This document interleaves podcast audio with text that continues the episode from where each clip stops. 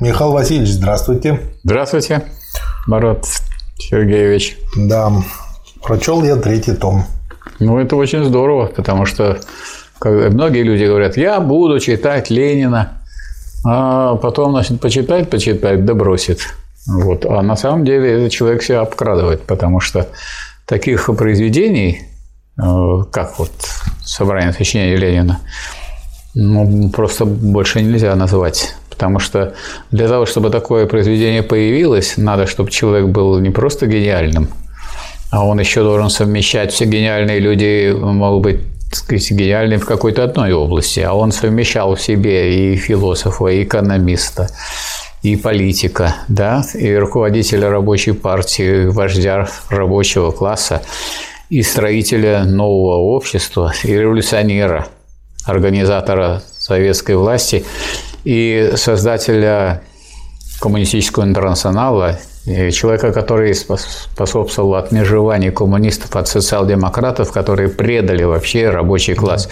То есть это такая, можно сказать, фигура, э, ну, прикоснувшись к которой и восприняв от нее вот то, что она дала миру, человечеству, э, можно очень обогатиться. Причем даже удивляешься, почему люди, хотя у них в распоряжении есть вот эти тома, они ну, что-то слушают, что-то читают, тем более очень интересуются политическими, идеологическими, экономическими вопросами, или спрашивают, вот меня, например, спрашивают по политэкономии, там, по философии, по научному социализму. Ну, я думаю, что вот те люди, которые прочитали Ленина, мало о чем бы спрашивали, а больше бы делали. Ну, я думаю, может, они бы еще и возмущались бы в том плане, что здесь Нет, все а... расписано, разложено по полочкам. Как же можно было навалять таких ошибок? Очень просто. Вот э, для того, чтобы не навалить таких ошибок, надо это читать. И вот Ленин там специально многократно повторяет, что вот мы хотим, чтобы нас поменьше почитали, что, дескать, великий Ленин, вот Ленин создал, Ленин сказал, и побольше читали. Вот его совещание это, собственно говоря, когда говорят о совещании, довещании духовном, мы хотим, чтобы нас поменьше почитали, и больше читали. А вот вы взялись да. читать. А когда человек читает, и добавок он отмечает себе, фиксирует, чтобы у него не получилось так, что пройдет уже там десятый том, а уже вы все забыли и где-то там не найти потом важные, ключевые какие-то мышцы, моменты. Карандашом отмечать или вписывать куда-то, неважно каким способом, но в любом случае нужно это фиксировать, чтобы это потом не пропало, потому что такая работа не маленькая, она займет, наверное, не меньше года или около года. И поэтому это вот позволит э, возвысить себя и свой дух, и свои знания. Ну и хотелось бы, чтобы это было еще то, к чему можно обращаться, и чем можно пользоваться. А для этого надо вот не сделать так, чтобы не получилось, что оглянешься назад, а уже там снова ты вошел в лес, и сказать, лес за тобой закрылся, и найти очень трудно. Вот да. в этом плане, конечно, об этом надо думать. Ну и да. кроме всего прочего, мы надеемся, что эту работу вместе с вами, э, Марат Сергеевич, будут и другие товарищи проводить, которые начинают это делать, и они могут убедиться, как это надо делать, э, и тем самым кто включиться в этот процесс. Потому что если не будет достаточного количества в России людей, овладевших ленинизмом, ну, значит, Россия не сможет подняться на какую-то большую высоту. Можно так сказать? Я думаю, что не только Россия. Как бы нужно, как бы ленизм же не привязан к России. Ну, не привязан к России, мы привязаны к России. Да. Ясно, что мы можем только тогда можем помочь другим странам, если и в России это будет двигаться. Потом Россия – это страна, в которой первый появилась советская власть, и первый был построен социализм. Поэтому никак из первого ряда Россию не уберешь. Поэтому все равно люди вот приезжают из Венесуэлы, встречаются сначала с президентом Путиным, а потом едут в Московский университет, эти государственные руководители Венесуэлы и рассказывают там про Ленина, про ленинизм и так далее. Потому что все равно воспринимается. Или, скажем, попросили у нас то, есть венесуэльцы, значит, чтобы мы продали 100 тысяч автоматов, а мы им продали, несмотря, смотря, несмотря на то, что там, в общем-то, капиталистический строй, и, конечно, там никакого социализма нет. Отношение к России как родине социализма или родине ленинизма остается и, видимо, останется навсегда. Потому что это факт исторический. Из истории это не, не. Как вот есть э, Древний Рим, Древний Греция, так есть Великая Октябрьская социалистическая революция, которая состоялась в России. А неудачная революция была советская в Венгрии в 19 году. Ну, неудачная в каком смысле? Что задушили? А почему задушили? Маленькая страна. В маленькой стране да нет возможности, так сказать, для собирания сил, тут быстро может реакция задушить. Такую страну, как Россия, задушить, вот ее все время пытаются задушить, и это не получается. Да, да и не получится. А поэтому говорится великие страны. Великие страны. Кто такие великие? Великие – это большой, большие. Вот Китай мог никуда не входить, все равно он великий. Да. Так. А, прочел в отличие от первых двух, э, здесь одна большая работа про развитие капитализма в России XIX века. И можно сказать, что здесь систематизирована вся его предыдущая работа, которую я мог наблюдать в первых двух томах, ну и которая там тоже не вся еще в те тома поместилась. Первая часть – это где он показывает, как развивается капитализм на селе, а вторая, вторые четыре главы, всего восемь глав, это как в промышленности в городе развивается капитализм. Показано все очень системно, очень четко, очень структурировано. И мне э, вообще очень понравилось работать именно с этим томом, еще больше, чем с первыми двумя. Почему? А, потому что я сейчас наблюдаю, как вы консультируете одного моего знакомого, по его диссертации, которую он пишет. И у вас там, а, собственно говоря, вы помогаете идти ему от целого к целому. И я вот обнаружил то же самое и здесь. По сути дела, можно для того, чтобы, ну вот у кого очень мало времени, ну там 5 минут всего лишь на изучение Ленина, третий том, то он может просто вдумчиво прочесть оглавление и уже понять, о чем там, что там есть сущностно, и увидеть, что здесь написано толково. Там, ну, там первая глава ошибки народников, вторая глава разложение крестьянства, третья от барщины к капитализму. То есть сначала показывается, какие есть ошибки в принятой распространенной на этот момент а, подходе и теории. Потом показывается, как, собственно, в самой крестьянской общине зарождается капитализм и как он ее разлагает всеми способами, разобраны абсолютно все по косточкам. Дальше, с другой стороны, со стороны барина, со стороны помещиков, как от барщины движемся к капитализму. Вот. И э, четвертая глава, собственно говоря, уже рост торгового земледелия, то есть уже не просто зарождение, а уже дальнейший рост и развитие капитализма. Потом переходим и по такой же схеме идем э, в промышленности. Первые стадии капиталистической э, индустрии в промышленности, потом мануфактуры, потом от мануфактур к фабрикам, потом уже крупные промышленные производства и, наконец, образование внутреннего рынка. То есть все идет, там начинается с капелек, потом ручеек, потом река, речка, потом впадает в море, потом в океан. То есть все очень стройно, логично, и э, если в оглавлении почитать, а оглавление здесь сделано не просто как оглавление, оно подробное, то можно, в общем-то, составить уже достаточно четкое представление о книге в целом. И вот это мне очень понравилось. И... В чем значение вот этой книги? Э, я... Вот такое, я бы сказал, вот ну, историческое значение. В чем значение этой книги? У меня есть предположение, а вот вы как бы сейчас скажете, насколько оно верно. Да. А я думаю, что просто нужно было поставить точку в дебатах о том, что есть капитализм, нет капитализм, правильный он, неправильный, особый русский путь. Вот эта вот вся тягомотина, она тягомотилась, как вот сейчас у нас с нашей промышленностью, то потухнет, то погаснет. А вот, и Ленин просто здесь все собрал, всю систему, потому что, ну, на мой взгляд, где-то процентов 90 в этой книге – это фактические данные. Всякие таблицы, цифры, статистические данные, вот, и выводы из этих данных, которые просто показывают показывают, что вот все идет по Марксу, все по Марксу, все по Марксу.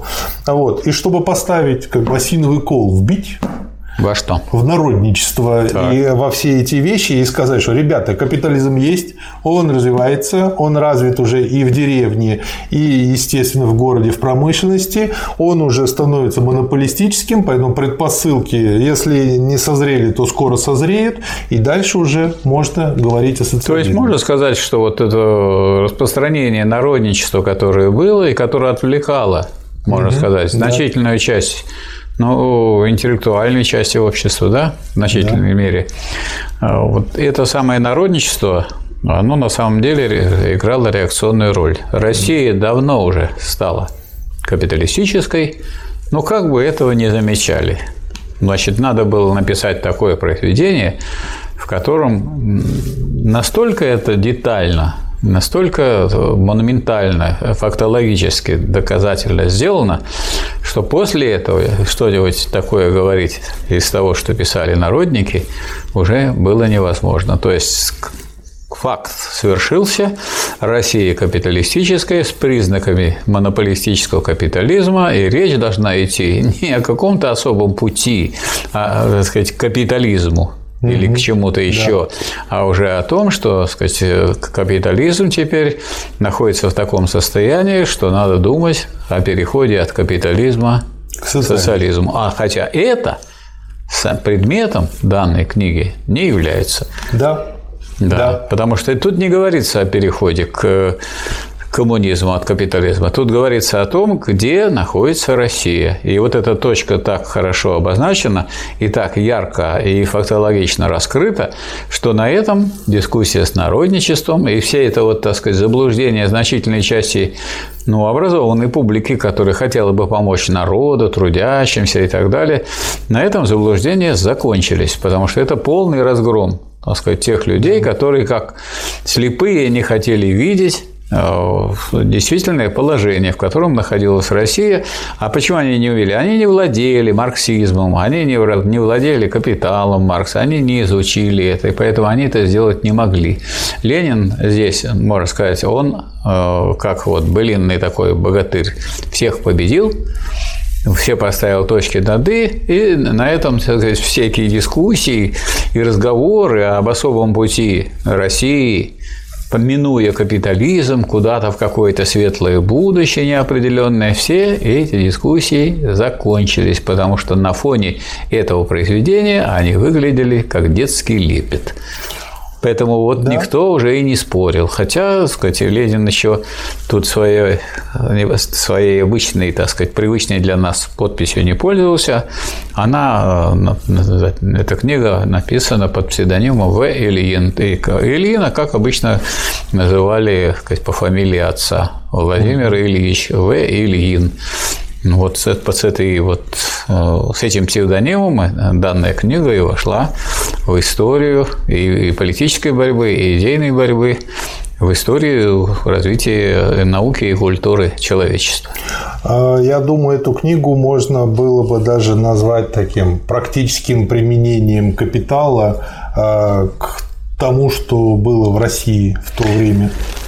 А даже больше можно сказать. Вот Маркс собирался, как известно, если бы у него, как говорится, хватило время, если бы получилось, он собирался, и на чем остановился он в работе над капиталом? Над, над тем, что он поставил заголовок классы угу. и покинул этот мир. И никто к нему не может предъявить претензии, потому что то, что он сделал, это гигантская работа. Гигантская работа и тот материал, который я собрал так сказать, по истории рабочего движения и по развитию вообще капитализма, колоссальный. Но он это делал на материале Англии. Почему? На, на материале той страны, где это было самым широким образом проделано. А Ленин наоборот.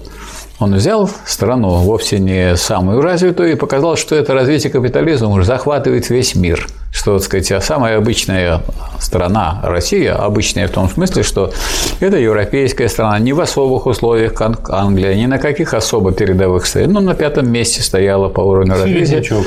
Середнячок. И этот середнячок уже прошел такую дорогу, что он полностью это все подчиняется тем законам, которые открыты в «Капитале» Карла Маркса. Но Маркс хотел написать о классах. А вот здесь о классовое деление общества и представлено наиболее широко. И представлено оно не в только качественном отношении, но и в количественном разобрано.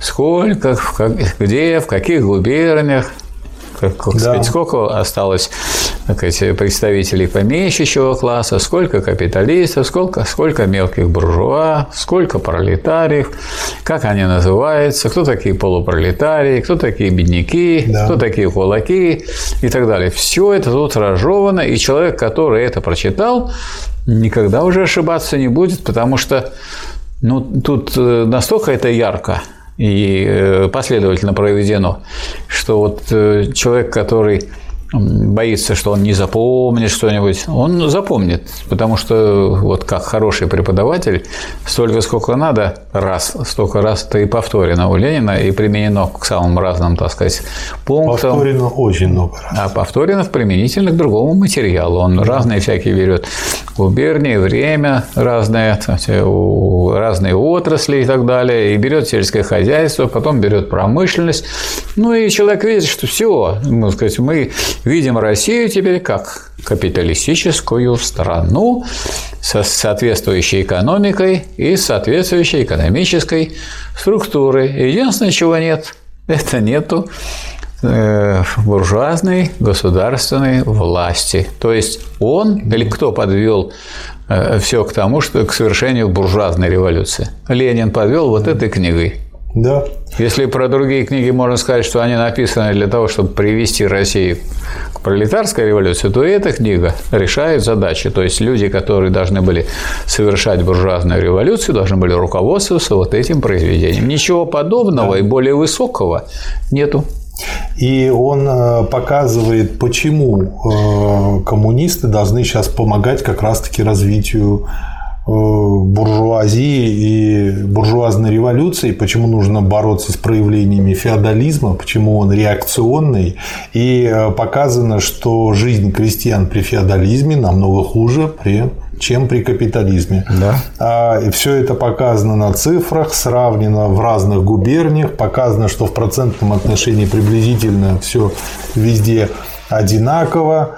Вот, и как бы, ну, несмотря на это, все равно, я думаю, и сейчас, и в будущем все равно будут находиться уникумы, которые все-таки будут как-то вот ударяться в народничество. И, наверное, составители по этой причине э, добавили в конце э, ответ Ленина на статью Скворцова э, «Товарный фетишизм где он э, на 20 примерно страниц статья э, отвечает на его критику. Ну и, конечно, после книги Ленина э, как бы аргументы Скворцова, ну, как хороший юмор читаются, поэтому читающие получат большое удовлетворение и от языка Ленина, от того, как он отутюжил Скворцова, ну и вообще, в общем, повторит пройденный материал в такой очень оригинальной форме. Да, и можно даже сказать, что вот человек, который, вот я знаю сейчас многих, которые читают «Капитал», изучают и думают, как им запомнить. Они вот вроде прочитали, никак не, не могут свободно владеть категориями. Угу. Вот если человек прочитает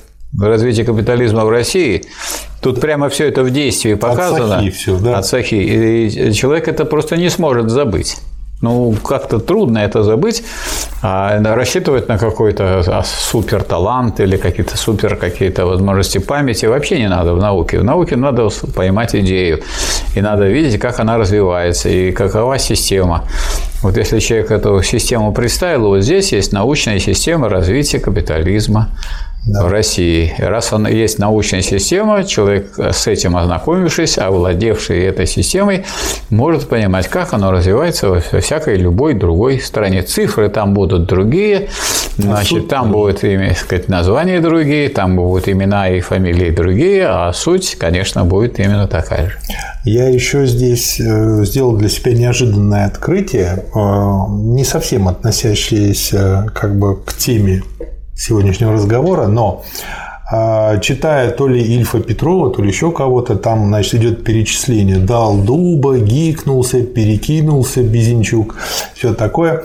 И вот здесь я понял происхождение фразы «дать дуба». Оказывается, в тот период, когда вот зарождался капитализм, когда появились батраки, и э, рабочие на селе первые, и которые э, получали паспорт на пару месяцев, иногда на три месяца летом, чтобы куда-то пойти на заработки и потом вернуться, они шли пешком, и путь иногда составлял чуть ли не тысячу верст в буквальном смысле этого слова. И, естественно, они мерли тысячами и доходили уже больными.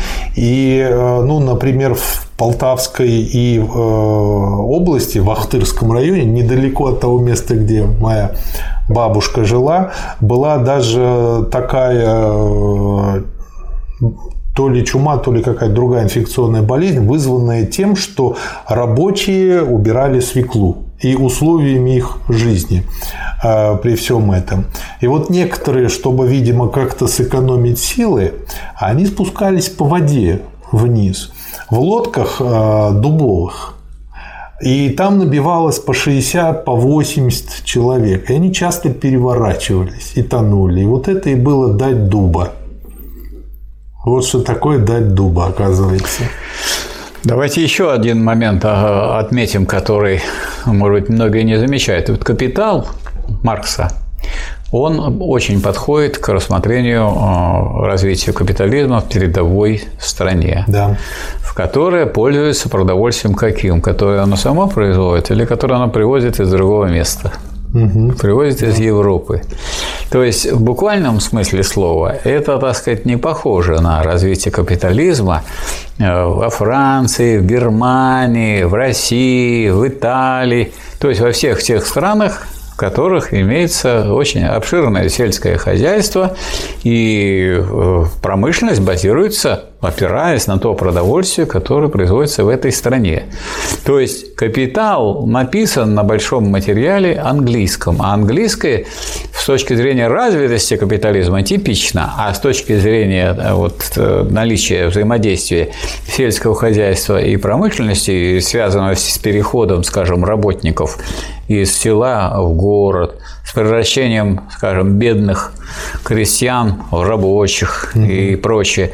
Вообще эта вот связь города и деревни, конечно, ее нет в капитале. Ее нету. Она вот является поэтому дополнением к капиталу Маркса и применительно к обстановке в Европе в целом, потому что вся Европа не жила так, как Англия. Европа не жила за счет привозного продовольствия. Все вот обычные старые э, европейские страны производили свое продовольствие, поэтому везде э, э, Маркс отмечает, что вот марка, например, это мера, это кусок земли, марка да. как и в других местах. То есть многое то, что появилось там в Германии, во Франции, в других, в Голландии и так далее, связано с развитием сельского хозяйства. И вот э, уникальность этой работы и ее всеобщность в том числе состоит в том, что она та работа, которая дает как вот эта единичная книга дает развитие всеобщего, понимание всеобщего, как да. развивался капитализм не только в России, а во всех странах, в которых была и промышленность, и сельское хозяйство. И здесь разобрано все а, по частям и как бы по кусочкам, все очень подробно. А, ну, например, там про то, как все классифицируется. То есть есть крестьянин, у которого есть надел земли, есть крестьянин, у которого нет надела земли, есть крестьянин с одной коровой или с одной лошадью, есть крестьянин с одной лошадью и с наделом.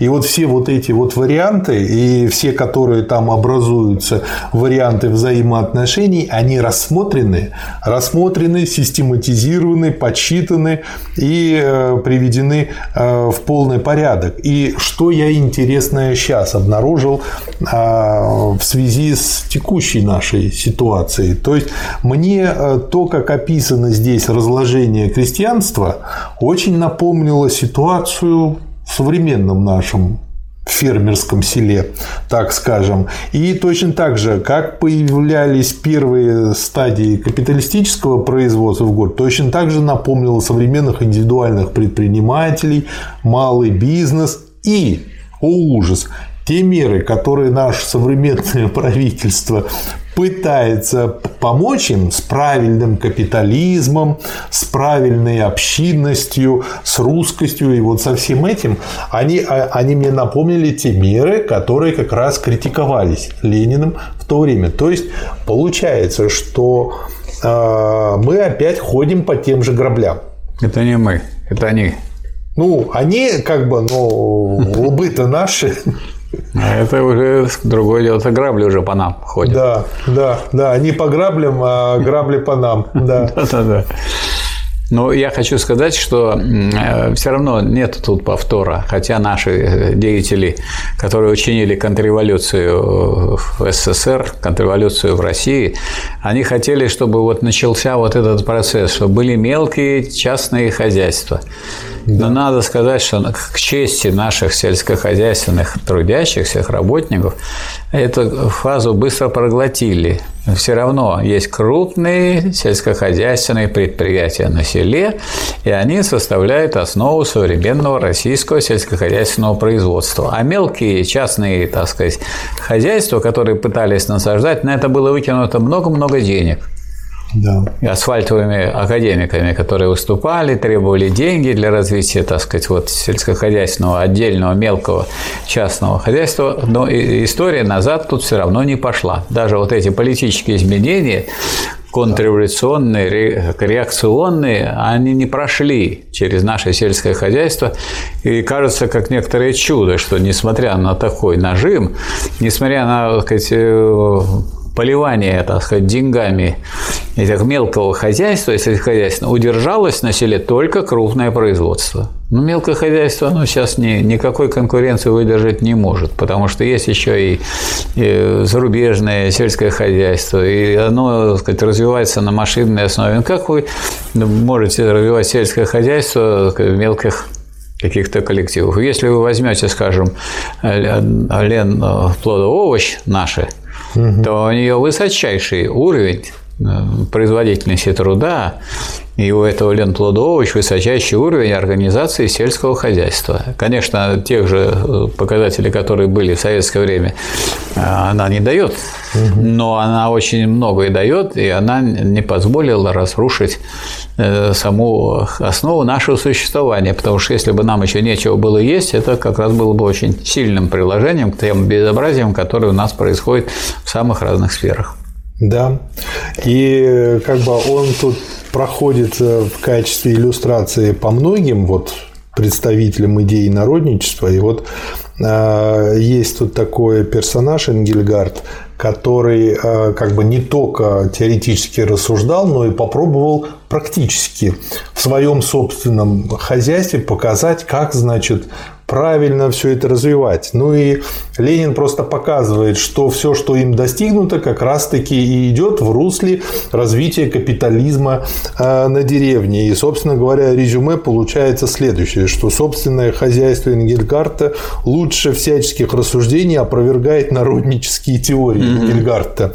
Вот, то есть, э, как бы парадоксальная вещь. Люди, получается, очень часто, не владея теорией вполне, они могут совершать ошибку, но не видеть эту ошибку и думать, что они поступают, в общем-то, разумно. И вот я думаю, такая ситуация как раз-таки и сложилась у нас сейчас наверху. То есть у них много интересных идей, они не видят их порочность, и поэтому все повторяют их, повторяют и повторяют. Они потому и интересны, что они не видят их порочность. Если бы они видели их порочность, а я думаю, что они не были бы им интересны. Ну... Там очень много идей, связанных с тем, как не развивая производство, ни сельскохозяйственное, ни промышленное, не развивая образование, науку и культуру, получать большие деньги. Вот как много там таких идей. Или там не думают, что можно, скажем, некоторые производственные и технологические вопросы решить вопросами сугубо информационного порядка. Переработка информации и переработка материи – это две да. разные области.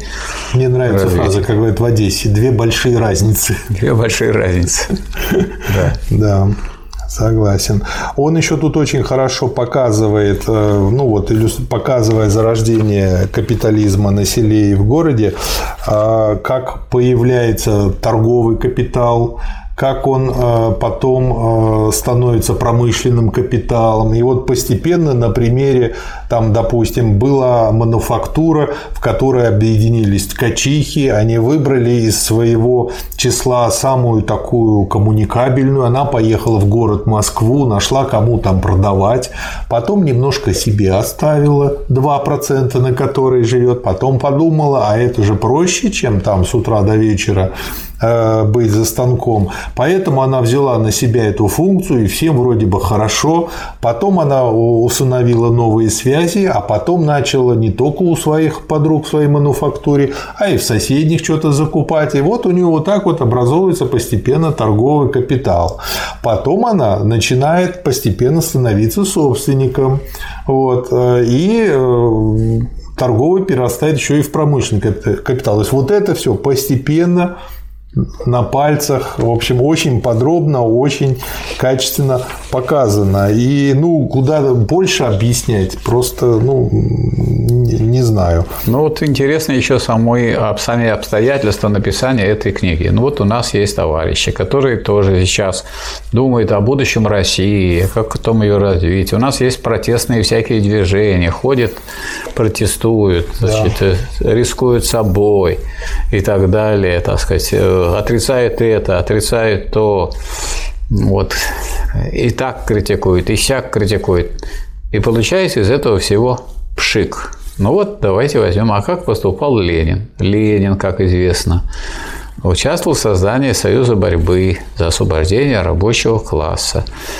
Он при этом, он, этот союз борьбы вовсе не занимался сказать, протестными действиями. Этот союз борьбы занимался подготовкой рабочего класса к социалистической революции. Поэтому этот союз борьбы за освобождение рабочего класса прежде всего теоретически подготавливался к этому и практически подготавливался, потому что для этого нужно вести практическую работу с рабочими, создавать социал-демократические организации, для этого нужно думать о их обучении, и обучении и профсоюзной борьбе, экономической, политической и так далее. По делу э, Союза борьбы за освобождение рабочего класса посадили Ленина в тюрьму. И он просидел год тюрьме, хотя он никаких протестных действий не совершал, протестных. Потому что действия у него были сугубо, можно сказать, идейно-пропагандистские, воспитательные, да. образовательные и организующие. И вот проходит год этот, он там старается сделать зарядку, сохранять свою, так сказать, физическую и прочую готовность к тому, чтобы продолжать борьбу. Его отправляют в ссылку в Сибирь. К нему туда, в Сибирь, приезжает его будущая жена, Надежда Константиновна Крупская, они там женятся. И он начинает писать эту книгу. То есть там много было ссыльных – Ага, книгу написал «Развитие капитализма в России» Ленин. А вы думаете, вот э, в разливе Ленин был один в 17 году? Он же тоже был не один. Там были тоже... Там был Зиновьев, который, между прочим, во время войны писал вместе с Лениным там, э, сказать, целые брошюры и работы против войны. Зиновьев что-нибудь написал в 17 году летом? Нет. Вот они вместе были в шалаше. Ленин написал, а Зиновьев – нет. Одиноев, как говорится, варил, может быть, уху или что он там делал, непонятно, никаких сведений у нас нет. Да, нет, я думаю, что не рыба. Он, может быть, так сказать, думал о том, какой он крупный и великий революционер. А Ленин в это время писал книгу «Государство и революция», и к ней приписка была «Привезите мне, пожалуйста, синюю тетрадь. Это тетрадь такая э, с, картонной, с картонной обложкой, угу. в которой были сделаны выписки из произведений Маркса и Энгельса, про которые он сказал, что если меня укокошат, то просьба вот эту вот синюю тетрадь издать. Ну, не получилось государство революции тогда, как он был, предполагал. Ну, тогда издайте ее. То есть человек все время думал о том, что сделать и как, так сказать, э, помочь этому движению, которое должно объективно привести к созданию э, советов, революции, построению социалистического общества и так далее. И он даже просил газеты своих родственников присылать и материалы. Это же все нужно было собрать и прислать в село Шушинское – то есть у нас люди по библиотекам не могут это делать, а вот он так организовал, в том числе через своих э, родных, организовал такую большую работу, что ему все это присылали. А сказать, надо сказать, что органы статистики были получше, чем у нас сейчас, которые у нас подчинены Министерству экономического развития, и когда им нужно посчитать, как у нас темпы роста, они смотрят не вниз на экономику, а вверх на начальство. Да, как Потому начальство что они... скажет, ну а как, если вы мне... Что коронавирус падает, значит он падает. Нет, это, сказать, это коронавирус, а вот экономика. Если я вот министр экономического развития, работаете, а вы ко мне приходите и докладываете, что низкие темпы роста, вы больше не работаете у меня. Ну, они же поэтому изобрели нулевой рост. Да, вот так. Вот. Вот, так вот, э, можно сказать, что вот это тоже э, пример выдающийся. То есть человек понимал значение теории и в практике ее. То есть если вот эта теория не абстрактная такое, не абстрактные разговоры, это, это сама жизнь, представленная как движение этой жизни, и в это движение вписывается и борьба самих рабочих. Что вот если это политэкономически все это изобразить, останется организовать рабочее движение, потому что для него основа уже есть. Не надо уже доказывать, что в России есть рабочий класс. Рабочий класс в России есть где? В городе, это фабрично-заводской городской пролетариат, и в деревне, да. Если вы помните, сказать, батраки малоземельные. Батраки малоземельные полупролетарии. И, между прочим, в свое время, когда даже попытка была захватить советы в деревне угу. кулаками, то появились комбеды, комитеты бедноты. Так что э, вот эта картина Э, расслоение деревни, она понадобилась на практике.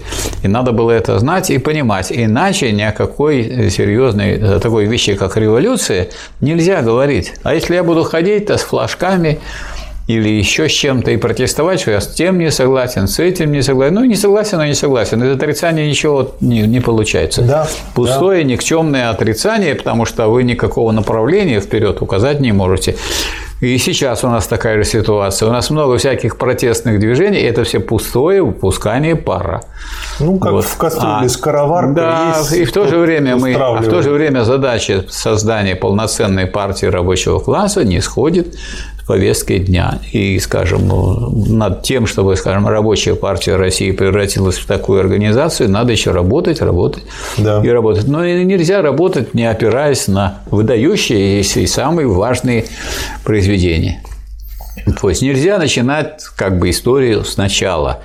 Наоборот, Продолжать историю можно только опираясь на то, что в истории было уже да. достигнуто. Как вот сделали наши товарищи в сельском хозяйстве. Они при капитализме, во время контрреволюции не дали развалить и уничтожить сельское хозяйство. Оно, конечно, потеряло очень много, но оно осталось крупным сельскохозяйственным производством. И даже приятно знать и видеть, какие у нас урожаи да. и какие у нас есть хорошие комплексы. Да. А, здесь э, он еще очень хорошо, как бы еще раз, но уже просто очень структурно и системно а, показывает основную ошибку, заблуждение народничества, у которых, ну, я словоими словами сейчас ее попытаюсь повторить, они, как бы, народники опирались на следующий тезис, что для того, чтобы развивался капитализм, должен быть сбыт. Значит, должен быть покупатель с кучей денег, который будет все это покупать. А раз крестьяне разоряются и беднеют, раз рабочие разоряются, беднеют и становятся подраками, им не на что купить, и вот капитализм не развивается. И, и сам, сам умрет. Да, сам умрет, и вот отсюда, значит, это, собственно говоря, вот и причина, почему у нас особый путь. Вот. И э, Ленин показывает, что первое, они основываются на э, ошибке еще Адама Смита с тех времен, э, как бы, ну, не додумал он эту идею, то есть он как бы совершил ошибку какую? То, что потребление происходит еще и в том плане, что потребляются средства производства. Вот. А если это упускать, тогда да, получается такой вывод. Но дело в том, что средства производства, их развитие, их рынок, их потребление растет гораздо быстрее, опережающими темпами. И поэтому получается вроде бы парадоксальная в кавычках ситуация, что да, крестьяне разоряются, да, батраков, э, рабочих, да, у рабочих положение все хуже становится, но при этом э, средства производства растут, и потребление через э, владение средствами производства как раз-таки дает вот эту волну развивающую капитализм. Да, то есть э, народники, они не видели, что все эти средства производства и предметы потребления, которые называются там капиталом, зарплатой, да. это все товары. Угу. Поэтому рост развития капитализма – это и есть развитие товарного производства. И это развитие товарного производства продолжается только в э, капиталистической уже форме. И поэтому и рынок этого капиталистического производства постоянно возрастает. Вот обратите внимание, какой интересный получился парадокс. Кто, так сказать, кого, так сказать, погубил Ленин этой книгой? Он погубил народников. А кто погубил социализм? Вот народники, те, которые пришли, такие болваны да, и, да. И, и предатели, недоучки. недоучки, как Хрущев, и которые да. объявили, что государство является народным. Ну, ну Ленин говорил, что тот не марксист, кто говорит о народе, о трудящихся вообще, а не, не говорит о классах, не говорит о диктатуре соответствующего класса. Не бывает государства народного.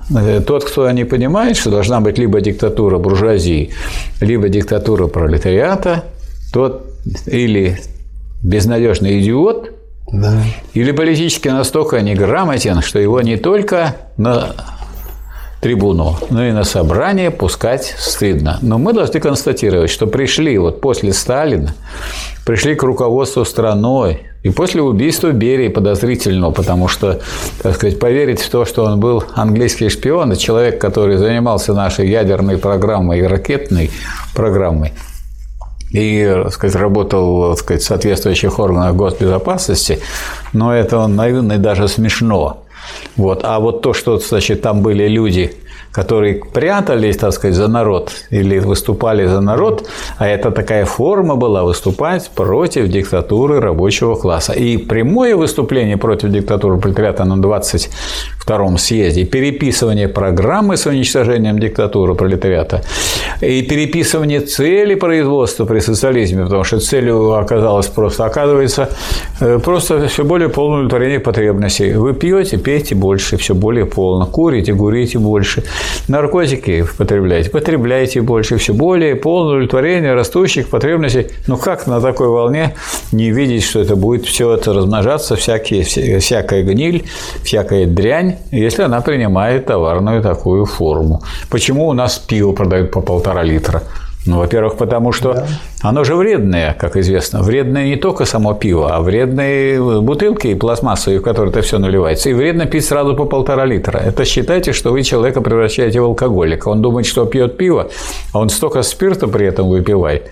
Но если вы бутылку такую запустили, нет, наши товарники не пропустили переход обратно к э, бутылкам стеклянным, которые ничего не загрязняют и совершенно безвредны. Нет, так сказать, пусть сохраняется так. Или точно так же мы знаем сейчас, у нас э, ГОСТа, ГОСТовских продуктов совсем мало осталось, в которых, э, как говорится, хоть... Только при... буквы ГОСТа остались, да. нет, нет, нет, у нас нет, и ГОСТовские продукты отдельные есть, их очень мало. А вот есть просто технический регламент, Ну, это, Технические это... условия. То есть, вот то, что я сделал, пишу технические условия и выпускаю на рынок. То есть можно продавать всякое барахло, в том числе вредное для здоровья. То есть это все мы наблюдаем, и это развитие капитализма осуществляется по тем законам, которые здесь у Ленина раскрыты. Тут, если вы запустили здесь приватизацию и, и рынок, то вы получите капитализм во всех его проявлениях реакционных. Да. Да, и как бы... Вот... вот они, народники, пришли. Народники, э, значит, уничтожили социализм. А вот социалистическая теория, которую развивал Ленин, уничтожила народничество. Да. И вот люди, которые... Вот зачем это изучать? Ну, зачем, чтобы не идти в идейном отношении назад, вспять. Ну, вот если бы это, скажем, люди тогда читали, а очень многие, видимо, не читали. Не читали Ленина, не читали Сталина. Они считали, что есть у нас мудрые руководители. Мудрые руководители проводят правильную политику. У нас там есть политбюро, есть центральный комитет. Зачем мы будем это читать?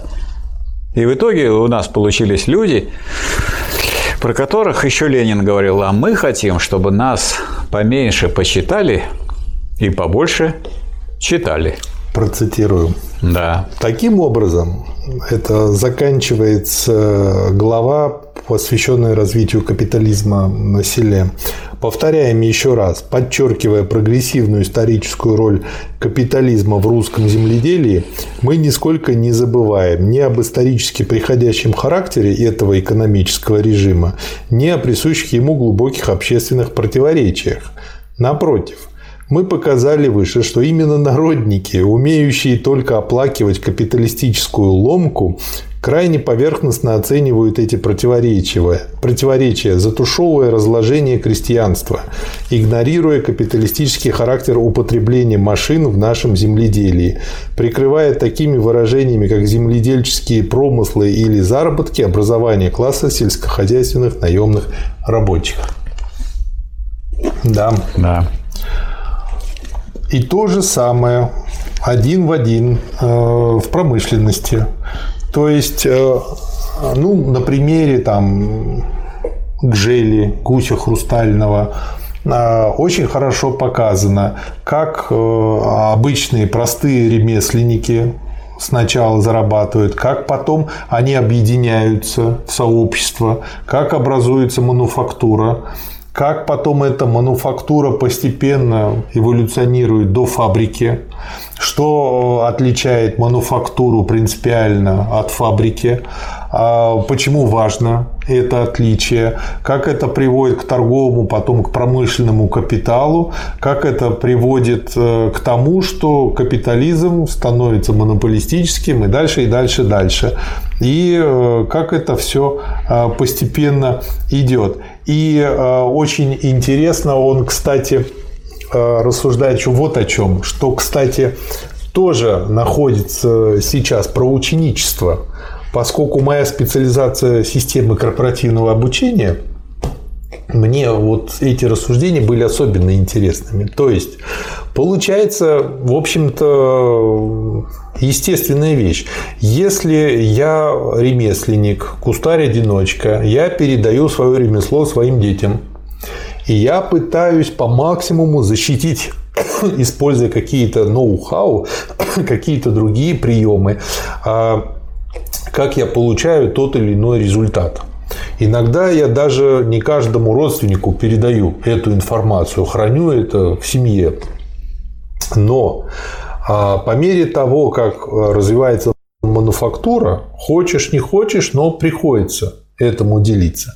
Потом развиваются технологии, идет автоматизация, появляются фабрики, и труд разбивается благодаря специализации на все более и более простые операции, которые заменяются машинами.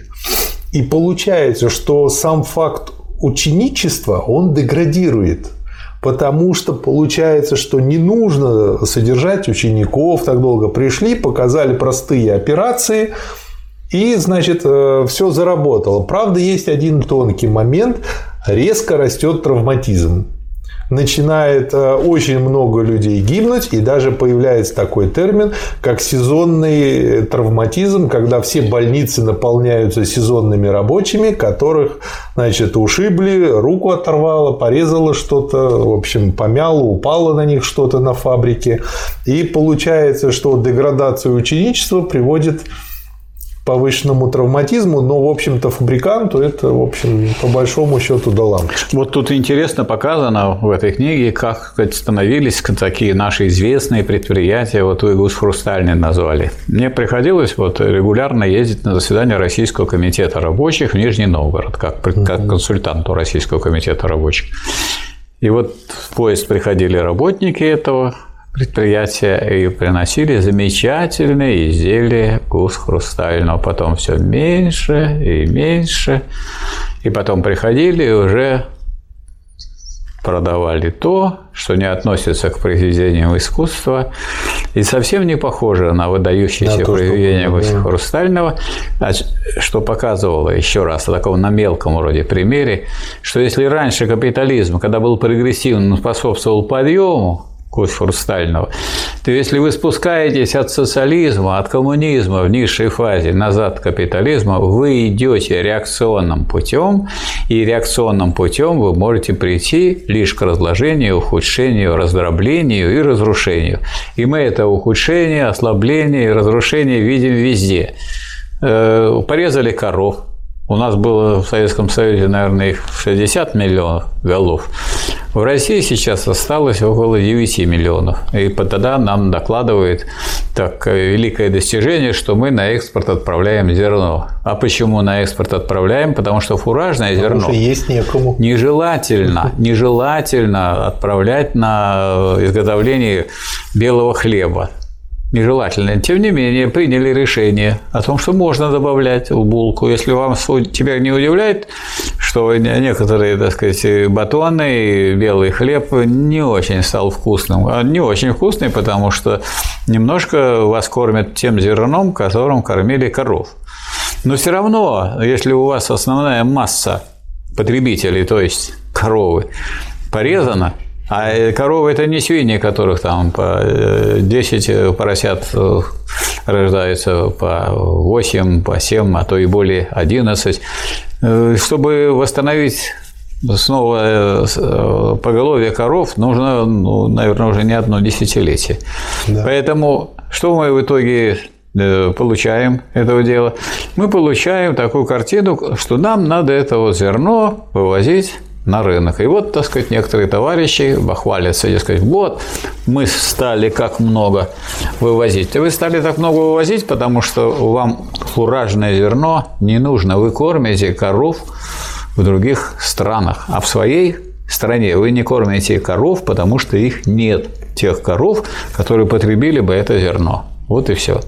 Так что вот мы эти вот движения вспять, а как вы узнаете, где движение вперед, где движение назад? Тот, кто вот изучал развитие капитализма в России, тот видит, что движение к капитализму быстро превращается во что? В движение дальше. Вы только толкните в эту сторону. И если у вас есть реакционная тенденция, она не остановится на капитализме, она будет идти к первоначалу капитализма. И вот это опять мелкое хозяйство все время ноет, поддерживаем мелкий бизнес. Ну как вы его не поддерживаете? Что вы не делаете? Ну не забывайте, что всегда крупное производство, оно более прогрессивное, оно все равно его побьет и нелепо поддерживает мелкое хозяйство, ну дайте ему государственные заказы, встройте его как-то в общую систему планомерного монопольного регулирования. Но этого же нет. У нас же внутри государственного сектора тоже вот отдельные плавают предприятия, которые, с одной стороны, значит, в лице своих руководителей получают себе бешеные деньги, там под 30 миллионов, и на самом деле прячут прибавочную стоимость по видам зарплат. С другой стороны, они имеют акции этого самого государственного предприятия. Теперь, когда э, начинается выявление того, у кого какие богатства, вот нам рассказывают, у него есть там «Жигули», у него такой-то доход, а акции в доходах не проходят. Вот когда есть информация о том, у кого какие доходы для чиновников. Угу. Если у меня завод на 2 или 3 миллиарда, он нигде не фигурирует. Угу. Вот заставили Пугачева продать Балтийский завод, продать Северную верфь, и сразу образовалось 2 миллиарда у него в один год доход. А потом его стали ловить и уголовно преследовать. А вот тогда только оно и появилось. А так э, чиновников вы не узнаете, какие у них богатство, потому что богатство не сводится к доходу. В доход они превращаются тогда, когда он превращается в денежки, которые вот он получает наличными или получает в банке. Вот такая картина. Но у нас же сейчас ситуация даже еще хуже, в том плане, что мы скопи... скатились не в капитализм, а мы скатились как бы в ту ситуацию, когда у власти народники, нынешние либералы так называемые, и которые пытаются построить правильный русский капитализм и пытаются теми же методами, каким они пробовали ну, в такую же нищ... ну, в такую же, ну, в такую же нищету ведут, про с которой начинается вот, вот эта книга. Так, так и вводят уже, уже сколько лет у нас как бы нулевой рост идет. Да. Я думаю, скоро будет отрицательный рост. Введут и узаконят. Вот как да, заставили мне... маски носить, заставят да. считать, что отрицательный рост это нормально. Будет такое пока не, не доиграются.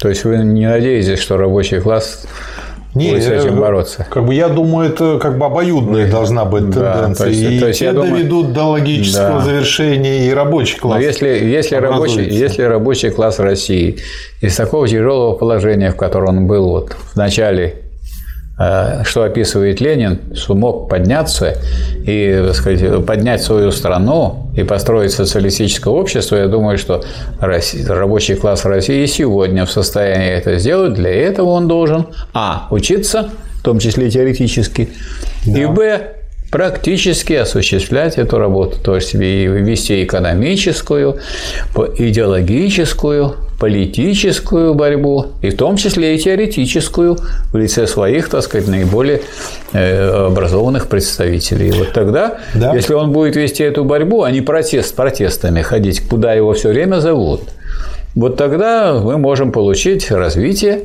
в России уже социализма, то есть э, новую социалистическую революцию.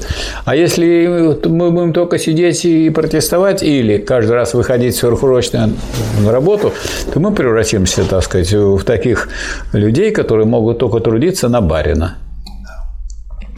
Вот такая картина. Да. Как э, назовем этот э, выпуск как товарное хозяйство превращается в капитализм. И почему это сейчас прогрессивно? Сейчас это уже не прогрессивно. Ну, сейчас у нас... Сейчас да, товарное нас... хозяйство скорее реакционно уже. Угу. Дело в том, что когда Ленин писал, мы забегаем вперед, 30, можно сказать, в 28 том, да, там, где уже империализм как высшая стадия капитализма. Он говорит, что рынок еще царит, но он уже подорван. У нас уже работа на заказ, а не на неизвестный рынок.